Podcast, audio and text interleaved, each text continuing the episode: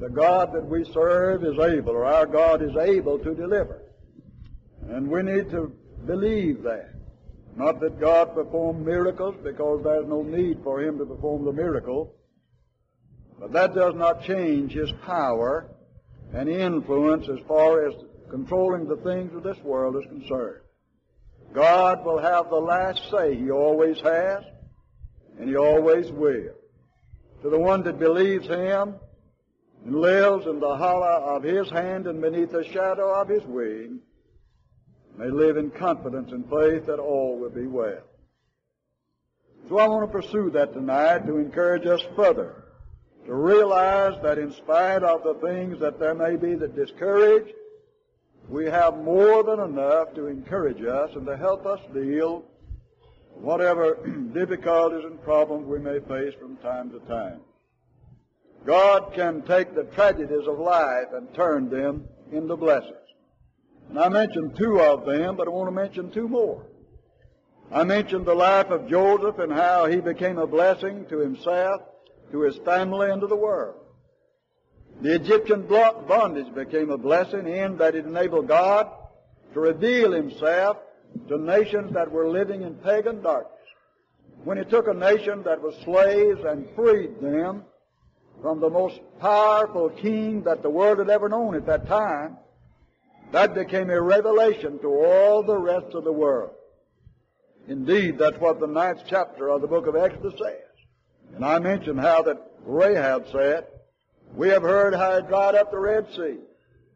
I delivered the Israelites from Egyptian bondage, and she said, that's made the hearts of the Canaanites to melt.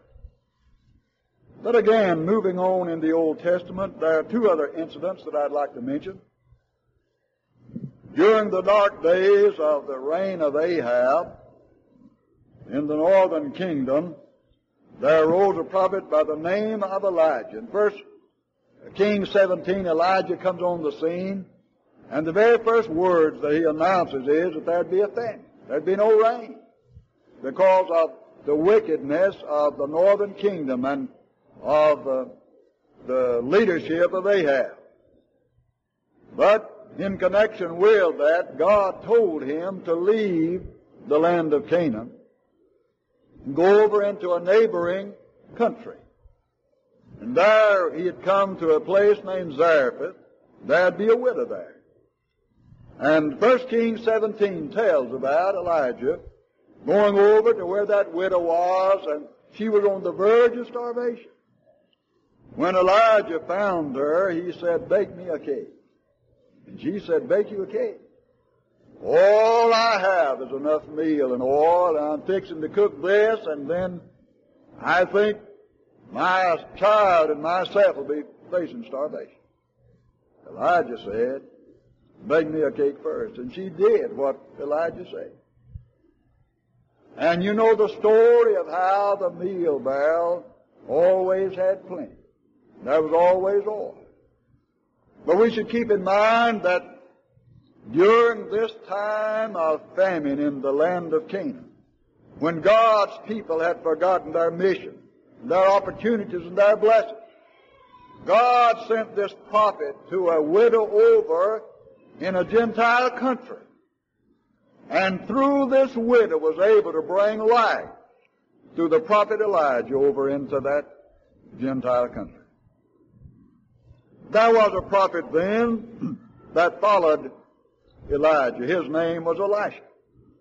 Second Kings 5, we have the story of Naaman, one that's very familiar. And I think so often we really overlook the important principles that that story is intended to illustrate. Generally, when that story is discussed, the emphasis is given on the fact that God told, uh, the prophet told Naaman to go down and dip in the river Jordan seven times, and he didn't want to do that. And of course that's a part of the lesson, but that's not the prime reason that that's recorded. You see, again, the nation had forgotten its mission. God wanted them to be a light to uh, pagan, the pagan world. But they were not living so as to reflect that light. And there was a little maid that had become a slave. Now you think about it. Here's a little maid that's living in a foreign country and she's serving as a slave. What a tragedy. What could life hold? Why would she not be bitter?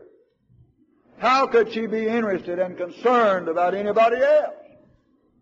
Here was a man that was next to the king, an able man, a leader, and yet he was a leper.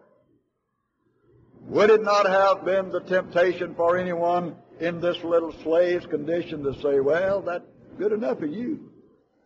You made a slave out of me, and I may be a slave, but you're a leper, and I'd rather be a slave as to be a leper. That'd have been easy to say that, would Ah, but this little maid, though she was a slave, became a channel of blessing and enabled the prophet Elisha to bring light down into this pagan world. Here was a man who was next to the king, one that worshipped idols. So when word came through the little maid, there's a prophet over yonder that can heal leprosy. Naaman went to the king, and the king said, What are you trying to do? You're trying to create a war? I'm not God that I can heal. And Elijah said, There's a prophet over here. Send him, let him come to the prophet. That's what it was all about. And so when Naaman came to the prophet, Eli- Elisha said, Go dip in the river Jordan seven times, and he didn't want to do that. But finally, his men reminded him that if the prophet had asked him to do something great, he would have done that. So Naaman went and dipped in the river Jordan seven times and came away clean, healed of leprosy. But not only was Naaman healed of leprosy, he was healed of idolatry. He came to know that the God of Elisha was the only true and living God. And thus this little maid as a slave, without allowing the bitterness to grip her heart, even though she had been carried into slavery, she carried the light of her God down into a pagan world. And through a man that had leprosy, enabled him to come in contact with a prophet, that through the prophet he might come to know the God of that prophet. And in knowing the God of that prophet to be able to cast off idolatry. Isn't that a wonderful story? To take the tragedy of slavery and turn it into a blessing of healing a man of his leprosy through the prophet of God and bringing light down into a pagan world. Let us learn the lesson then that the tragedies of life do not have to be the end of life. Whatever comes our way, whatever may be our lot in life, when in submission to the will of God we say, Thy will be done. That I want my life to reflect the light and the glory of God. I want men to see the true and the living God and know that He makes a difference in the lives of men. Whenever that happens, in my life and in yours, whatever tragedy there may have been, then that life becomes a channel of blessing. But there's a second thing that I want to talk about tonight. Not only is God able to take the tragedies of life and turn them into a blessing, but God is able to take the petitions of prayer and turn them into realities. Have you ever read Ephesians chapter 3 and verse 20? Listen to it.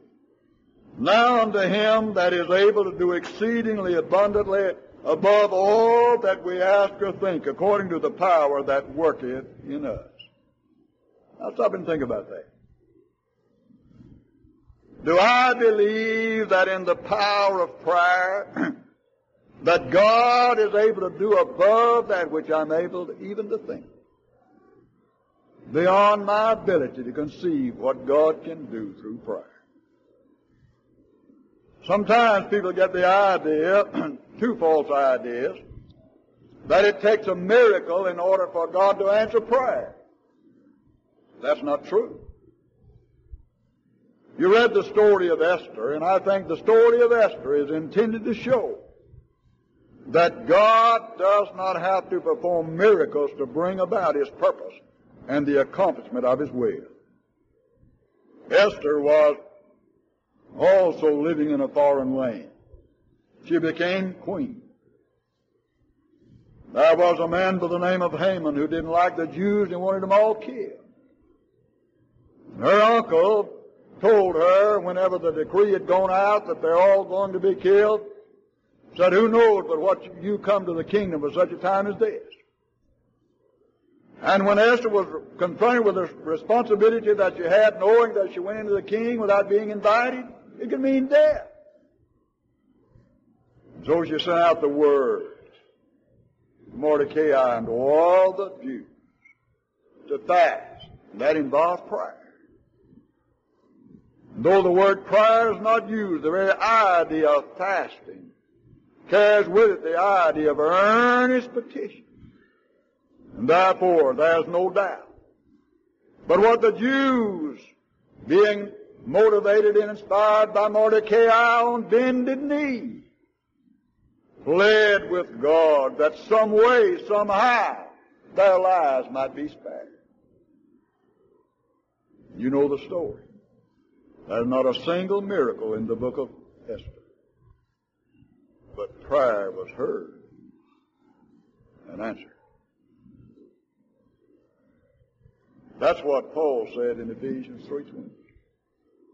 Who is able to do above, abundantly, exceedingly, above what we can even think or ask. The other side of prayer that people misunderstand sometimes is that since there are no miracles, then God doesn't answer prayer. I had a good friend who was preaching up in Haleyville, and some false ideas, Pentecostalism had gotten into the church at Haleyville. They'd come under the influence of that, and they'd go around to the hospital, and like some modern people today, who believe in, modern, in miracles, they'd go into the hospital where somebody was sick and pray for somebody and say, Oh Lord, heal them right now. Well, Glenn Posey knew that wasn't true. He knew that wasn't right. And they began to pressure him. And they began to say to it, well, if God doesn't perform a miracle in healing, do you believe in praying for the sick? And he'd say, yes. And then they'd say, well, how then is God going to heal if he doesn't do it by a miracle? Tell us how he does it. And of course he is stunned. He didn't know what to say.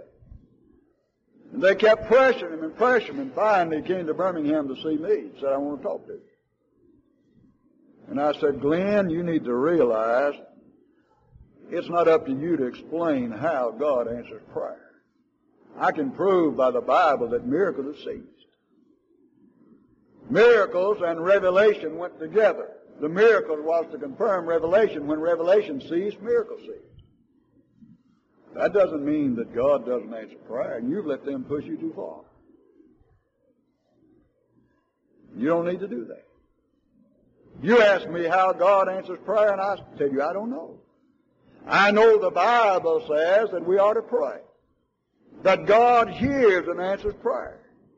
I know that He doesn't do it by a miracle. Beyond that, I don't know. I don't pretend to know. I'm not bothered about it. That's something that belongs in the hand of God. And however He may want to do it, as He does it without a miracle, that's within His provision and not within mine. Several years ago, a good friend of mine, well, in fact, uh, he moved to Shades Mountain after I gave up the work, called me one day and said, I've been scheduled to speak on the lecture program down at Alabama Christian. And he said, I need some help. They have assigned me the subject, how God answers prayer. And I said, well, Rex, I'm sorry, you've come to the wrong fellow. I can't help you on that. And I said, furthermore, you're going to have a real short lecture. When you get up and say, I don't know, you're going to be through. It's not my business to try to explain how God answers prayer. Now, when I was at East Gadsden before, if you'd asked me that question, I'd answer it for you. But I've lived long enough and learned that I don't know enough to try to answer that. But I have lived long enough to be able to read my Bible, and when it says that God is able to do exceedingly, abundantly above that which we can either think or ask, I accept that upon its full face value. And then on bended knee, pray to God and leave it in His hands. That doesn't mean that God answers every petition that I pray. There may be some things that I don't need. But it does mean that God hears and answers prayer. And if those of us who constitute this congregation will day by day, on bended knee, pray as James says, believing with all of our heart, that God will bless our efforts and bless us, there'll be a new day in East Gadsden. Things will change. Things will take place that we can't even think about. It won't be miracles. But good will come about that'll be above and beyond anything that those of us here tonight can think about. And it thrills my heart to read Ephesians 3.20.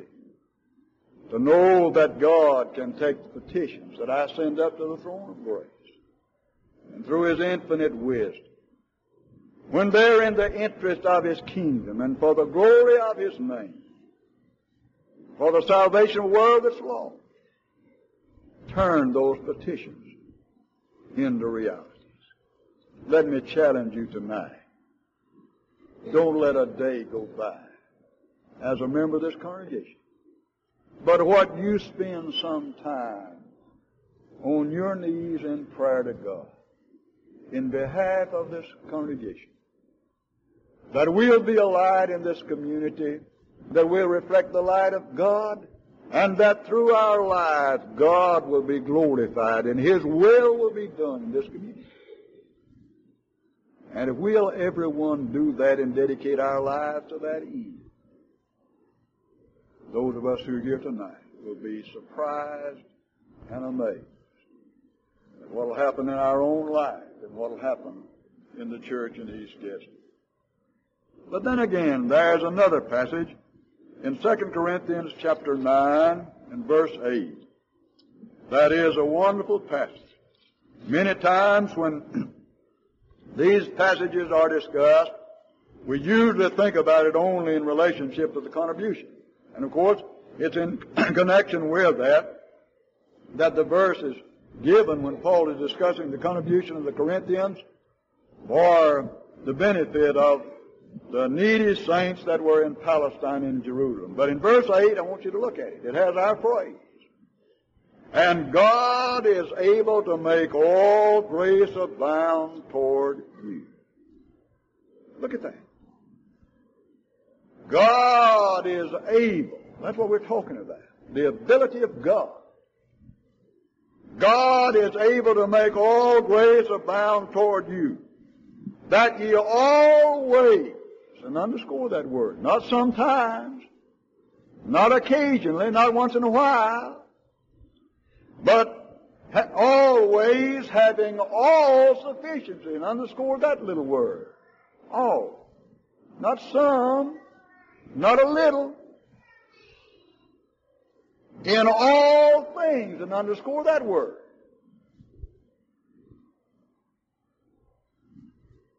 may abound unto every or all good works.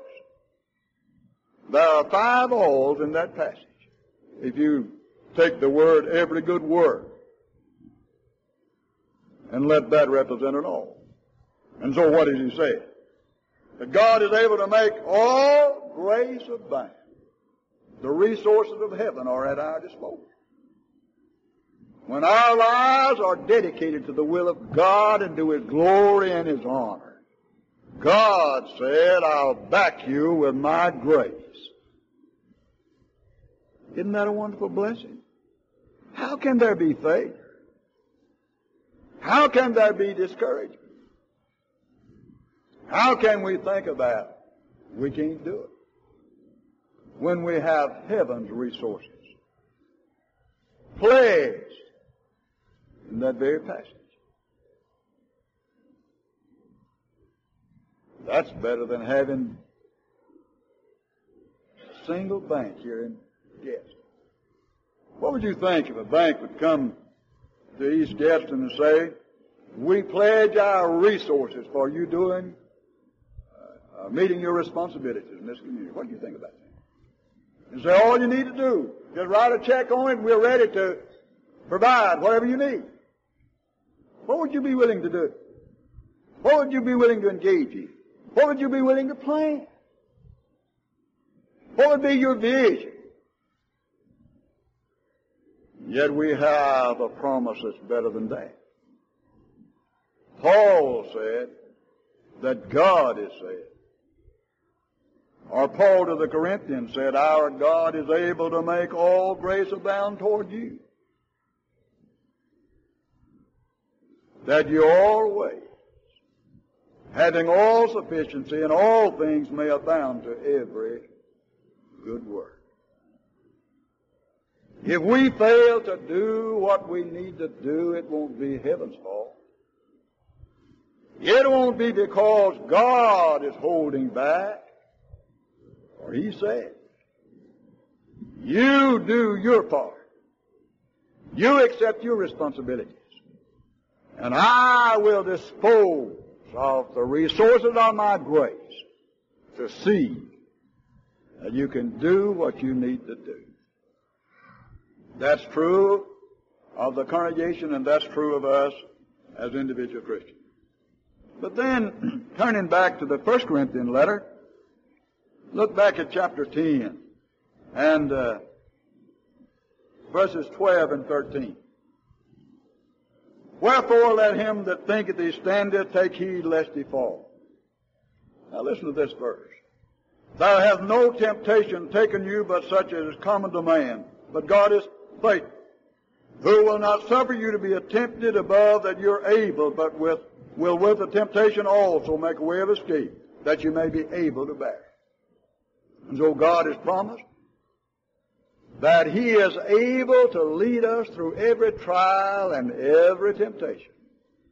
Doesn't matter what it is, provided we're willing to accept His guidance and His direction. Listen to what He has to say and to follow His way. Isn't that a wonderful promise? How can I, facing any trial in life, holding on to the hand of God and know that He has a hold of mine, say, I ought to think of it. There's a way out for every trial, for every temptation. You remember the story of Abraham in Genesis 22? The verse begins, first verse begins by saying, after these things. You see, Abraham had been through a series of trials before the trial of offering Isaac came up. He had been growing and developing, learning. So it said, after these things, God appeared to him and said, Abraham, take now thy son, thine only son, and offer him as a sacrifice. Can you imagine what it must have been like as Abraham and Isaac went on their way? Abraham was holding the hand of God as he journeyed toward Mount Moriah to offer Isaac as a sacrifice. But not only did he journey to Mount Moriah holding the hand of God as he came face to face with offering Isaac as a sacrifice, have you ever thought about what that journey back home must have been? Can you sense the thrill of soul?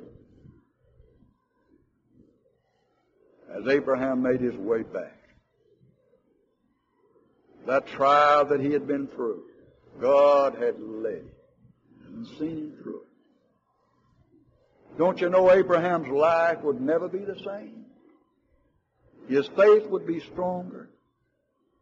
His hope would be brighter. His God would be greater. That's what I'm talking about. And that's what Paul is saying to the Corinthians. Don't forget it. There's a way out. God has said that I'll be there. But then again, turning to the seventh chapter of the book of Hebrews, look at verse 25. We find it again. Wherefore he is able to save them to the uttermost that come unto God by him, seeing he ever liveth to make intercession for them. Think about that passage. Wherefore he is able to save them to the uttermost. The word uttermost literally means completely and fully. Under the law of Moses, the blood of bulls and goats couldn't take away sin. Through the atonement of Christ, the writer of this letter said he's able to save to the uttermost. Turn back now again to the Corinthian letter. 1 Corinthians chapter 6. And I want to begin reading in verse 9. And I want to show you that God can take lives that are ruined by sin and change them. Look at what 1 Corinthians 6, beginning in verse 9, says. Know ye not that the unrighteous shall not inherit the kingdom of God?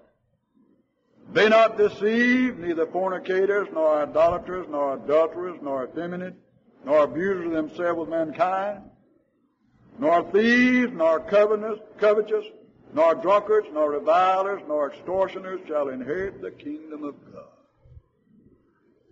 What a tragedy for a life to be like that. Just think about a life that's ruined with drink, immorality, fever,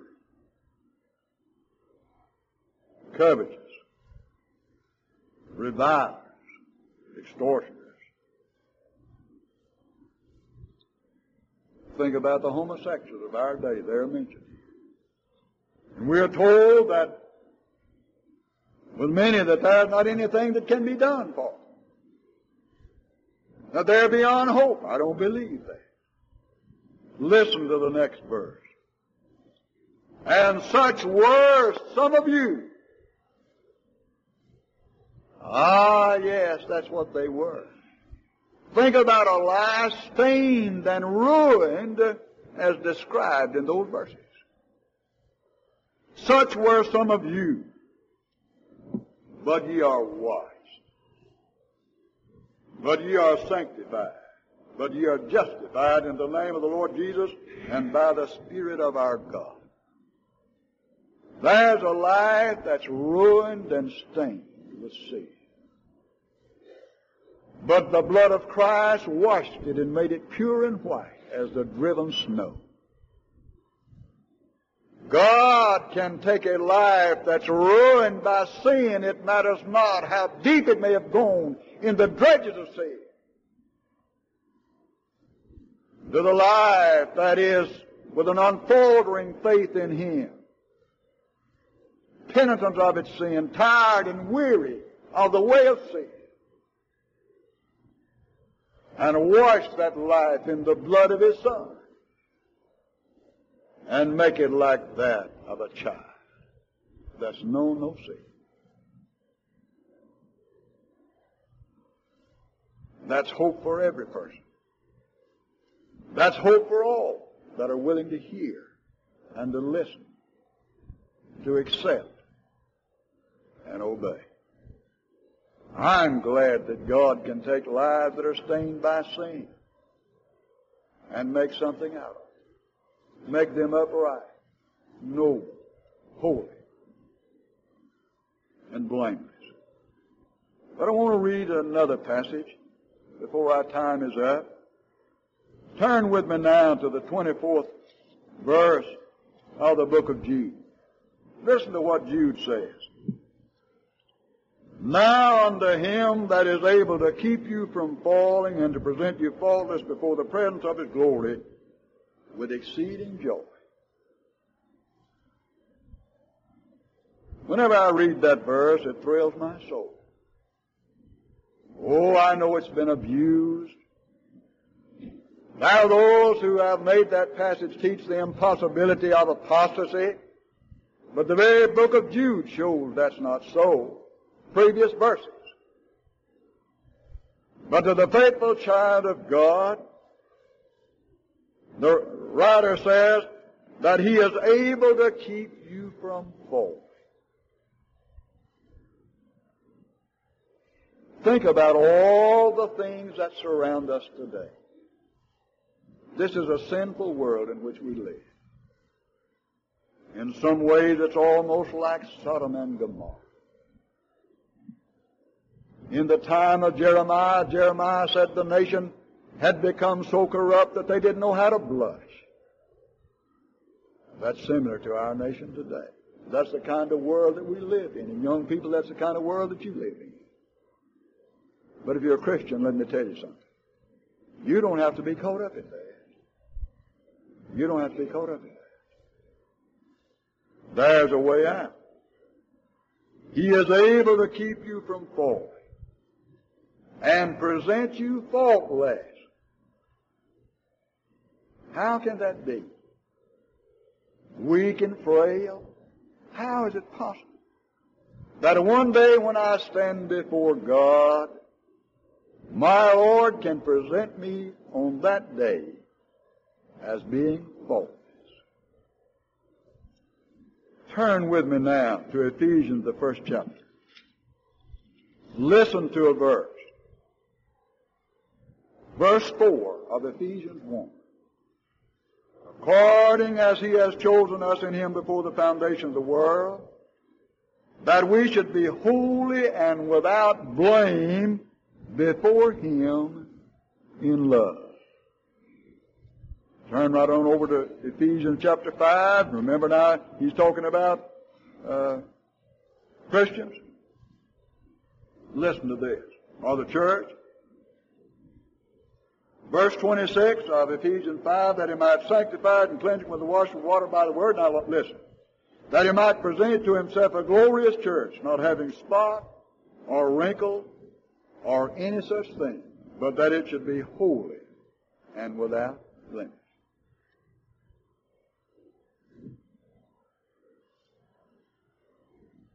After I had moved to Birmingham, I was teaching in a vacation Bible school at uh, Tarrant City. And as I was teaching in the vacation Bible school at Tarrant City, we were studying the book of Ephesians, and when I read Ephesians 1 4, I said, Is the church at Tarrant City blameless? And they started shaking their head. And I said, maybe you didn't understand what I said. Is the church at Tarrant City blameless? And they started shaking their head. And I said, well, I've got news for you. When the Lord comes back, He's not coming after the church at Tarrant City. Because He said that's the kind He's coming back for. One that is without blame, and that is holy. Is the church here blameless? Think about it. Shake your head that way, and you're saying the Lord's not coming back after us. Let us not confuse blameless with perfection. Turn with me now to Revelation chapter 14. I want to read the first five verses. Listen to it. I looked and lo, a lamb stood on Mount Zion and with him 140 and 4,000 having their father's name written in their forehead. I heard a voice from heaven as the voice of many waters and as the voice of great thunder and I heard the voice of harpers harping with their harps. And they sung as it were a new song before the throne, before the four beasts and the elders. And no man could learn that song but the 144,000 which were redeemed from the earth. Now look at that. Which were redeemed from the earth. These are they which were not defiled with women for their virgins. These are they which follow the Lamb whithersoever he goeth. These were redeemed from among men, being the firstfruits unto God and to the Lamb. So here are people that were redeemed. Now then listen and in their mouth was found no guile. Now mark For they are without fault before the throne of God. That's what redemption means. That's what 1 John 1, 7 to 9 is talking about. If we walk in the light as he is in the light, we have fellowship one with another and the blood of his son cleanses us from all unrighteousness. Isn't that wonderful? Aren't you glad that you're a Christian? You see, that promise is not made to those who do not try, to those that are not faithful. There's a great deal of difference between perfection and faithfulness. These are people that have been, been redeemed. God is able to keep us from falling and to present us without blame, faultless before the throne on that day. Won't that be wonderful? When life is over, time is no more. Men are called to stand before God in judgment. To the one that in obedience to the gospel of Christ has spent his life living faithful to the Lord, he'll stand there. And through the blood of his son that cleansed his soul day by day, Jesus will say to the Father, He is without fault. And upon that basis, then will be said, Well done, thy good and faithful servant. Enter into the joys of thy Lord. That's worth a thousand words like this. That's worth giving my life for and living faithful every day. So that when that day comes, I can stand before Him, cleansed through His blood, faultless by His grace. That's the redemption that the Bible teaches. That's my hope and your hope. That's our only hope. That's the reason that I want to give Him my life every day. And as I come to the end of the day and even through the day, bended knee, confess unto him my frailties and my weaknesses. As the man that went down to the temple to pray. Not like the Pharisee that stood in self-righteousness and said, I'm glad I'm not like that other man. But like the publican with bowed head. Conscious of my weaknesses and frailties and the holiness and the majesty of and with bowed head plead, Lord, be merciful to me, a sinner. Help me to live worthy of your grace in spite of my weakness and my frailties. Cleanse me through the blood and let the day close with the blood having cleansed me and leave me faultless and blameless and holy that if I never live to see the light of another day, I'll stand before Him without fault. No wonder the gospel is good news. Would you not like to be a Christian tonight? Why not then in simple faith, tired and weary of, the, of sin, turning your back upon it, confess Christ as the Son of God, be buried with Him in baptism, be raised a new creature in Christ. Well, you'll not be perfect. You can be faithful day by day growing in His grace. Until finally when you come to the end of life's pathway, that grace will sustain you. Your faith expressed in obedience day by day, you can have the hope of that home that is beyond.